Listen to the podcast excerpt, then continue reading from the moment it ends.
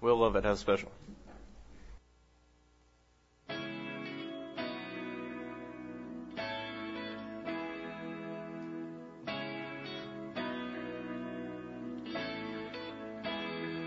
Only one night she started to cry and thought he ain't coming home.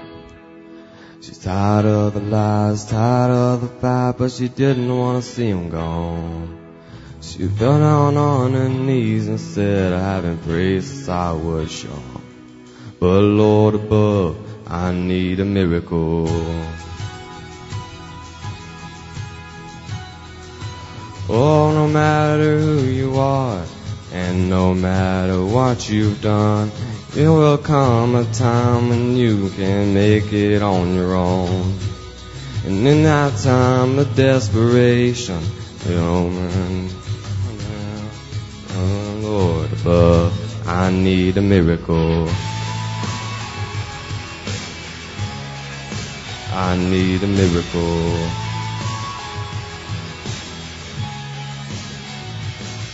He lost his job and all he had in the fall of 09.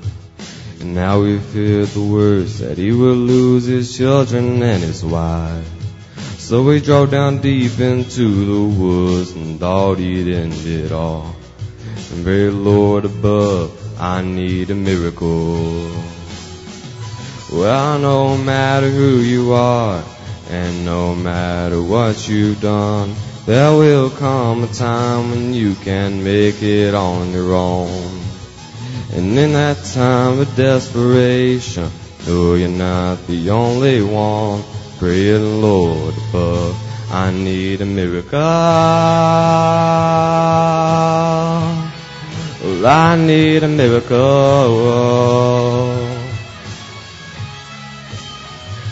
La la la la la la la.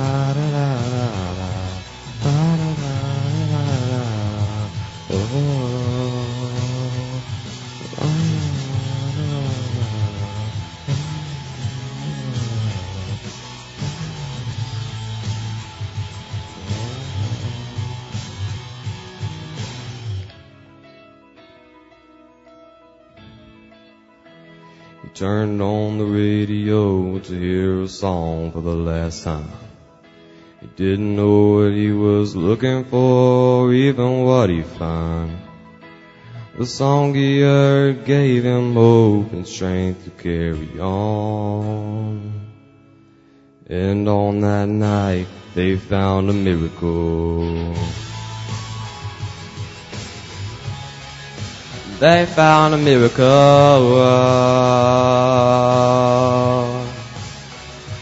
La da da da da da da. La da da da da da da. La da da da da da. Oh. And in our hour of desperation, no, you're not the only one. Praying, Lord above, I need a miracle. Oh Lord above, I need a miracle.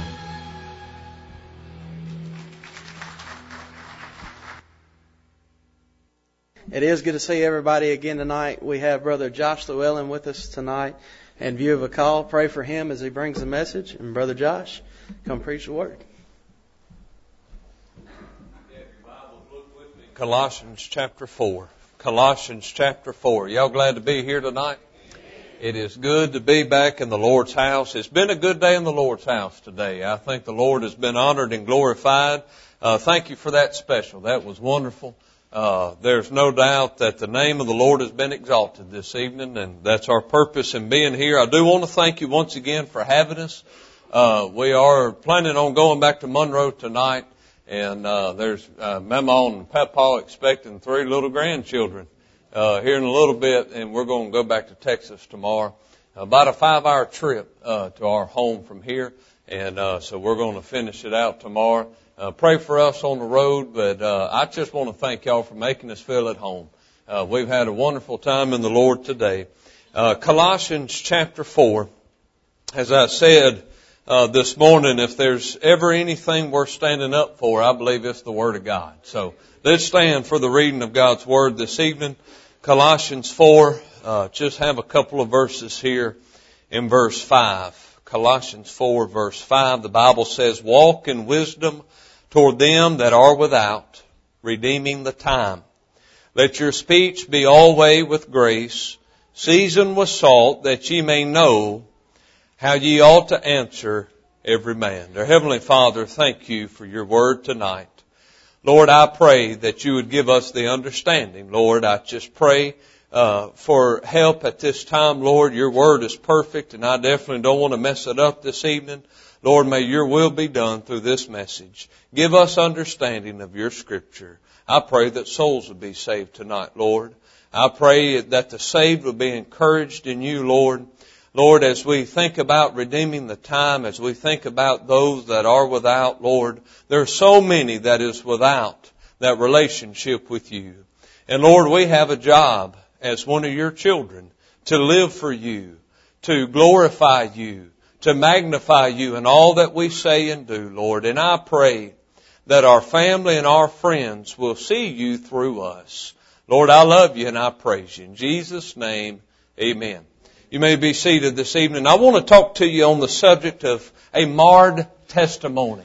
A marred testimony. The word testimony means the declaration which confirms or makes known anything. So to simply say to have a testimony, it is what I live out. The life that I live kind of reveals what I believe. The life that I live kind of reveals who I follow. And it is our job as Christians to, to keep and maintain a testimony that honors and glorifies God. As the world looks at us, they should not look at us as just somebody else in the world. The Bible tells us that when we get saved, we are to come out from among them. We are to be separate. We are now to be a peculiar people. And the reason that we are to be that peculiar people, because now that we're saved, our job is to magnify Jesus Christ. It is when people look at us, they see Jesus in the way we talk, in the way we walk. And let's get real. It is very hurtful in the world today. People have such a bad taste in their mouth when they think of religion.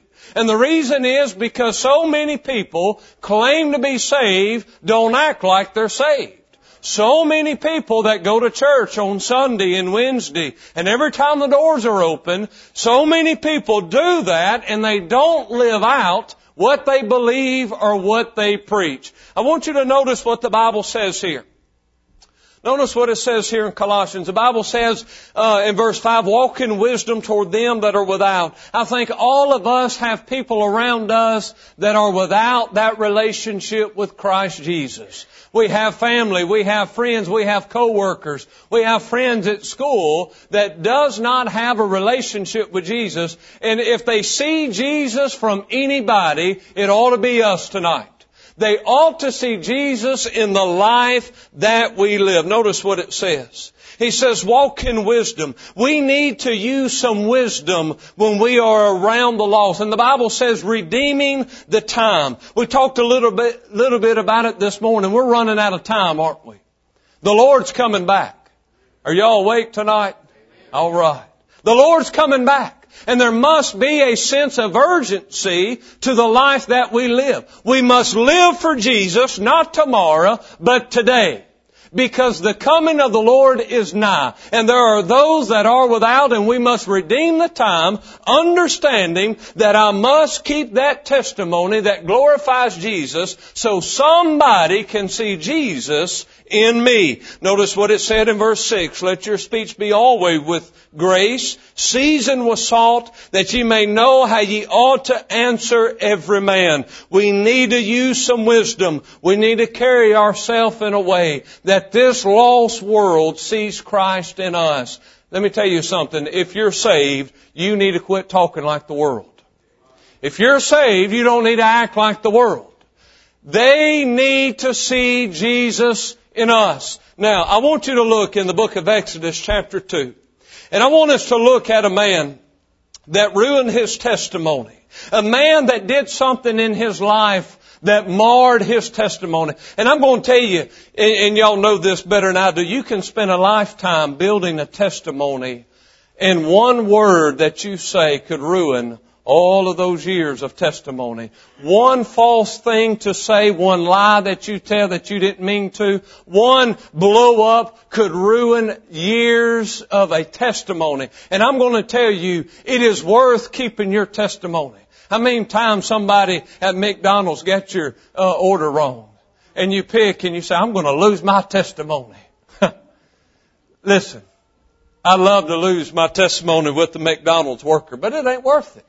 Amen? It's not worth it. Yes, there are some people that I would love to get a hold to and tell them what I really think. But friend, it's not worth it. Because if you lose your testimony, you are damaging the name of Jesus. You are damaging your testimony. You are damaging your walk with the Lord. And I want you to know this, that it is a sin to hurt your testimony. The Bible says in 1 Corinthians 5:12, "But when ye sin so against the brethren and wound their weak conscience, ye sin against Christ." When you go out and you do something to hurt your testimony, that is a sin when you hurt other people in their walk with the Lord. You have testified that you're saved. You've testified you love the Lord, but you're not acting like it. I love what one man said. I love this statement. He said the message we preach is only effective if that message reflects the life in which we live.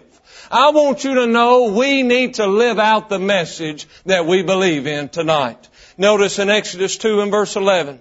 The Bible said it came to pass in those days, in those days when Moses was grown, that he went out unto his brethren, and he looked on their burdens, and he spied an Egyptian smiting a Hebrew, one of his brethren. He looked this way and that way, and when he saw there was no man, he slew the Egyptian and hid him in the sand.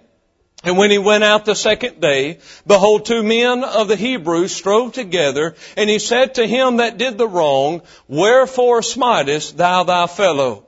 And he said, Who made thee a prince and a judge over us? Intendest thou to kill me as thou killest the Egyptian? And Moses feared and said, Surely this thing is known. Now when Pharaoh heard this thing, he sought to slay Moses. But Moses fled from the face of Pharaoh and dwelt in the land of Midian, and he sat down by a well. I want you to look at a man that marred his testimony. He messed up his testimony so bad that he had to get out of town. Moses spent 40 years in the house of Pharaoh. The Bible says in verse 11 that there was a day that he realized who he was. He realized that he was not uh, an Egyptian, but he was a Hebrew. He was not of the people of the world, but he was of a peculiar holy seed. He was of the seed of Abraham, Isaac, and Jacob. He was to be a, uh, to live a life that was holy. The Bible said that he came to himself and he realized who he was. Child of God, we need to realize who we are tonight. And we're not just any ordinary citizen anymore. If we're saved, we are a child of the King. We are of the children of God. We are to be a peculiar people. And I want you to notice what the Bible said, that when he went out, he seen the burden of his people. And he's seen an Egyptian smiting a Hebrew. This is not anything that he's never seen before. He grew up seeing this. But for the first time, it bothered him. And what did he say in his mind? Boy, I just gotta get a hold of him. Man, I just gotta tell him what I think. You know what he did? He killed him. He committed murder. You know, when we talk about Moses, we don't normally talk about Moses the murderer, do we? But this is something Moses did. When, notice what the Bible said here in verse, in verse 12. He said he looked this way and that way. And when he saw there was no man, he slew the Egyptian and hid him in the sand. Okay. Common sense. ABC. If you gotta look this way and you gotta look that way before you do something, you probably ought not do it. Okay? The Holy Spirit will get a hold of us as saved people and He will tell us when we're in the wrong. And the Holy Spirit will tell us, don't do it. And there's times we look this way, there's times we look that way. The Bible said that Moses even hid his sin. He killed the man and then he put him in the sand. How many times we look this way, we look that way, nobody's looking, I'll go ahead and do it, it's not going to hurt anybody, and by the way, I'll just I'll, I, I'll cover it up. I'll put it in the sand. Nobody will see. Let me tell you something. God sees everything. And He knows what we're doing, but I've learned this the hard way. Sin always has a way of revealing itself. No matter how hard you try to hide it, sin has a way, and I think David is a very good example there with the prophet Nathan coming up saying, Thou art the man. Sin has a way of revealing itself. And when you do something out of the way, let me tell you something. People are going to hear eventually. I live in a small town, you live in a small town. It doesn't take long to find out when you do wrong. You do something right, nobody knows about it. You do something wrong, man, it's at the store before you even get out of church. They know everything that you do wrong. The world is waiting for us to fall. They're waiting for us to fail. Oh yeah, look at that old hypocrite. He's been inviting me to church. He ain't no better than I. How many times have we heard that? I'm not going to church with them. They're a bunch of hypocrites. And you say, well, it's just an excuse. It's an excuse that we have given them. We need to live for the Lord. We need to live out the message in which we preach. We need to be real. If we're going to be a Christian, let's act like a Christian. Amen? And notice what the Bible said here. Notice verse 13. And when he went out the second day, behold, two men of the Hebrews strove together and said to him that did the wrong, Wherefore smitest thou thy fellow? I want you to think about some things that take place when you mar your testimony. Number one, it calls your identity into question. This is a man that has already understood that he was a Hebrew. But notice, as the Hebrew men said in verse 13, he said, Wherefore smitest thou thy fellow? And basically, they seen an Egyptian killing an Egyptian. They didn't see a Hebrew killing an Egyptian. They seen, a, seen an Egyptian. The word fellow means associate, companion, one who is knit together. They seen this man as any other ordinary Egyptian. Notice what the Bible said in verse 14. Who made thee a prince and a judge over us? That refers to his position as an Egyptian. When they seen this man, they did not see a Hebrew, they seen an Egyptian. Why? Because his actions led them to believe that he was an Egyptian man.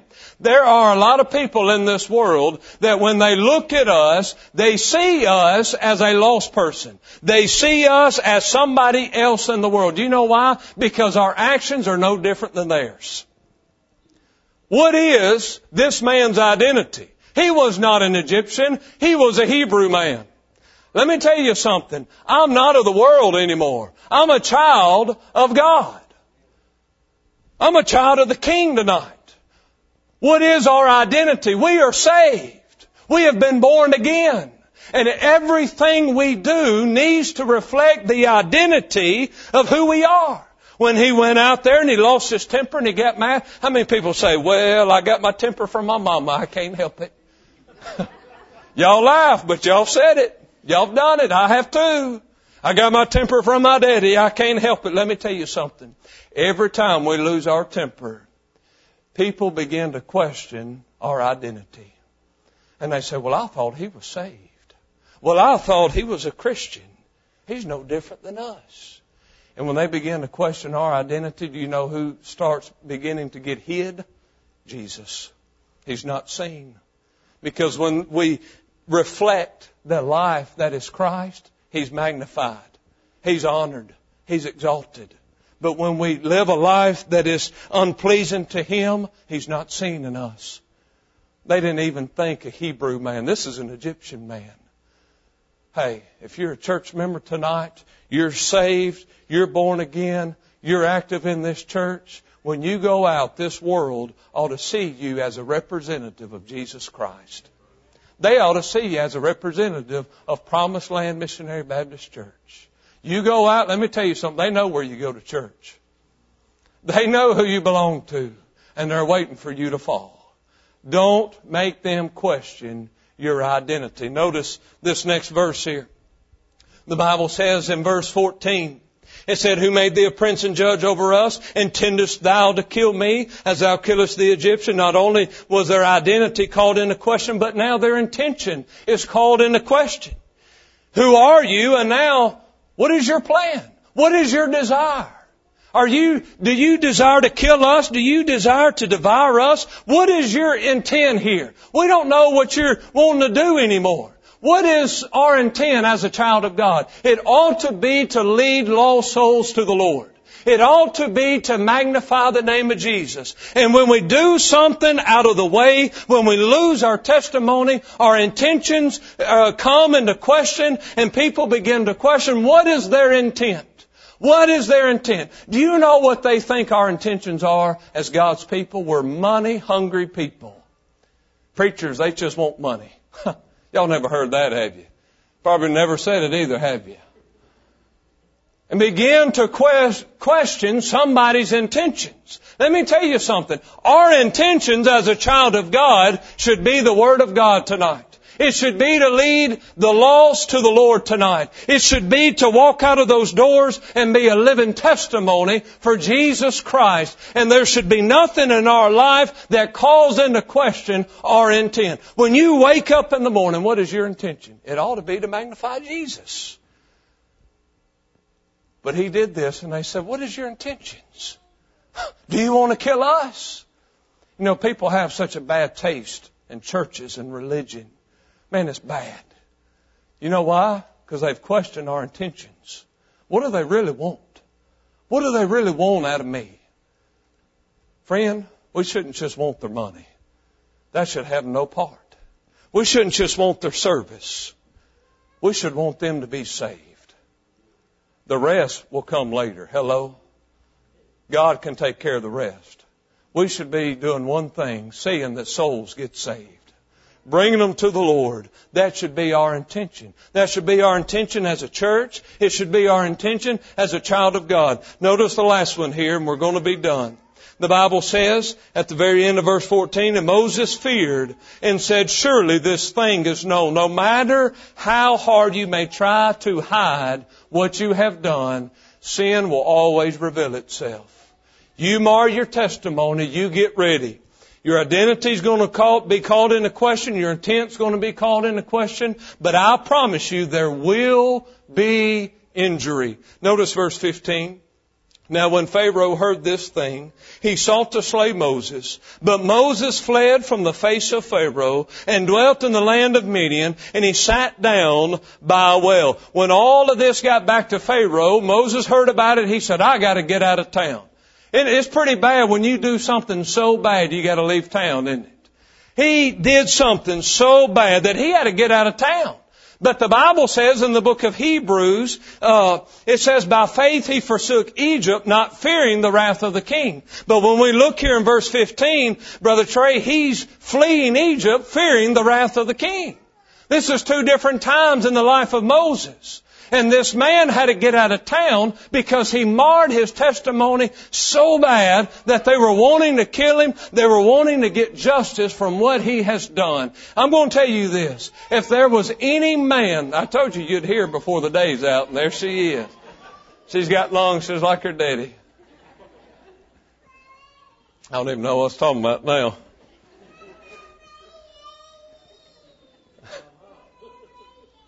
You've seen the good, the bad, and the ugly today in the Llewellyn family.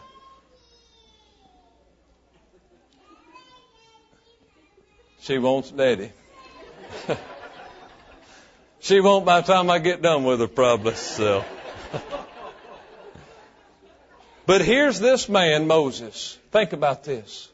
If anybody had a chance to lead Pharaoh to the Lord, it would have been Moses. If anybody had a chance to get the Hebrew people out of Egyptian bondage and win over the Egyptians, it was this one man. If any man had a shot at leading the Egyptians to the Lord, it was him. But I'm going to tell you, when he marred his testimony, he ruined every opportunity that he ever had in winning them to the Lord. And it got so bad that he had to leave town. I'm going to tell you something. You think your actions doesn't affect other people? Every time you do something out of the way, there will be injury. And you will affect somebody somehow, some way. When you're not honoring, glorifying God, somebody's going to get hurt by it. And let me tell you something. Souls are in danger tonight. You say, what do you mean things happen? This is what happens. Y'all with me this evening? People die and go to hell. People die and go to hell because we don't want to act like Christians. We don't want to live what we believe. People die and go to hell every day because we want to throw a fit. Well, preacher, you just don't know where I come from. It's in my genes. You're right. It is in your genes. You're a sinner. But since we got saved, God called us out of that life. I'm not claiming to be perfect. I'm not perfect. But I know the one who is tonight. And through Him, He can give me the strength to overcome those temptations. The devil is seeking to devour. He is coming to steal, to kill, and destroy. He wants to destroy your testimony. I'm going to ask you, as the world looks at you tonight, what do they see? Who do they see? Is your identity reflecting that of Jesus Christ? What do they see in your intentions? I hope it's pure tonight.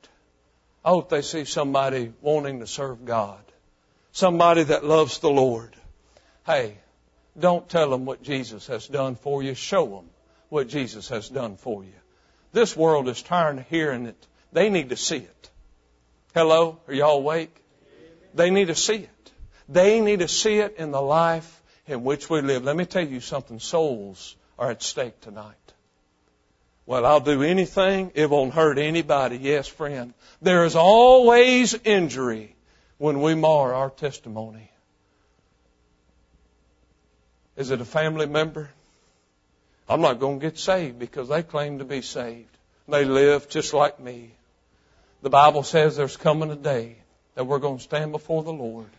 And if we didn't warn them, if we didn't live that life well before them, the Bible says He will require their blood at our hands.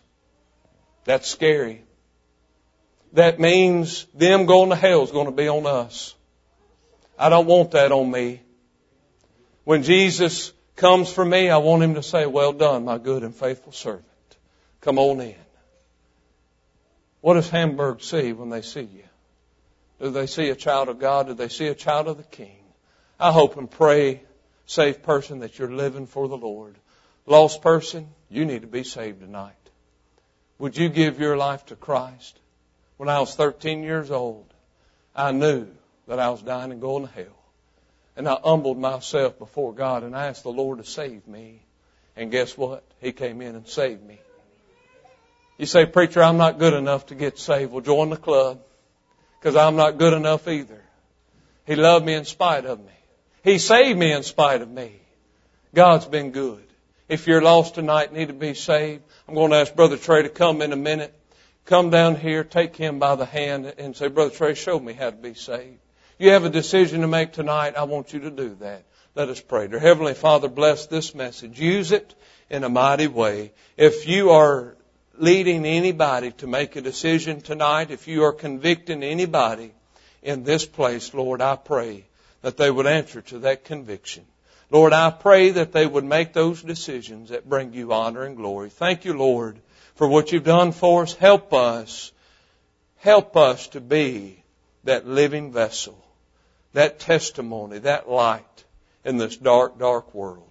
Lord, I love you and I praise you. In Jesus' name, amen.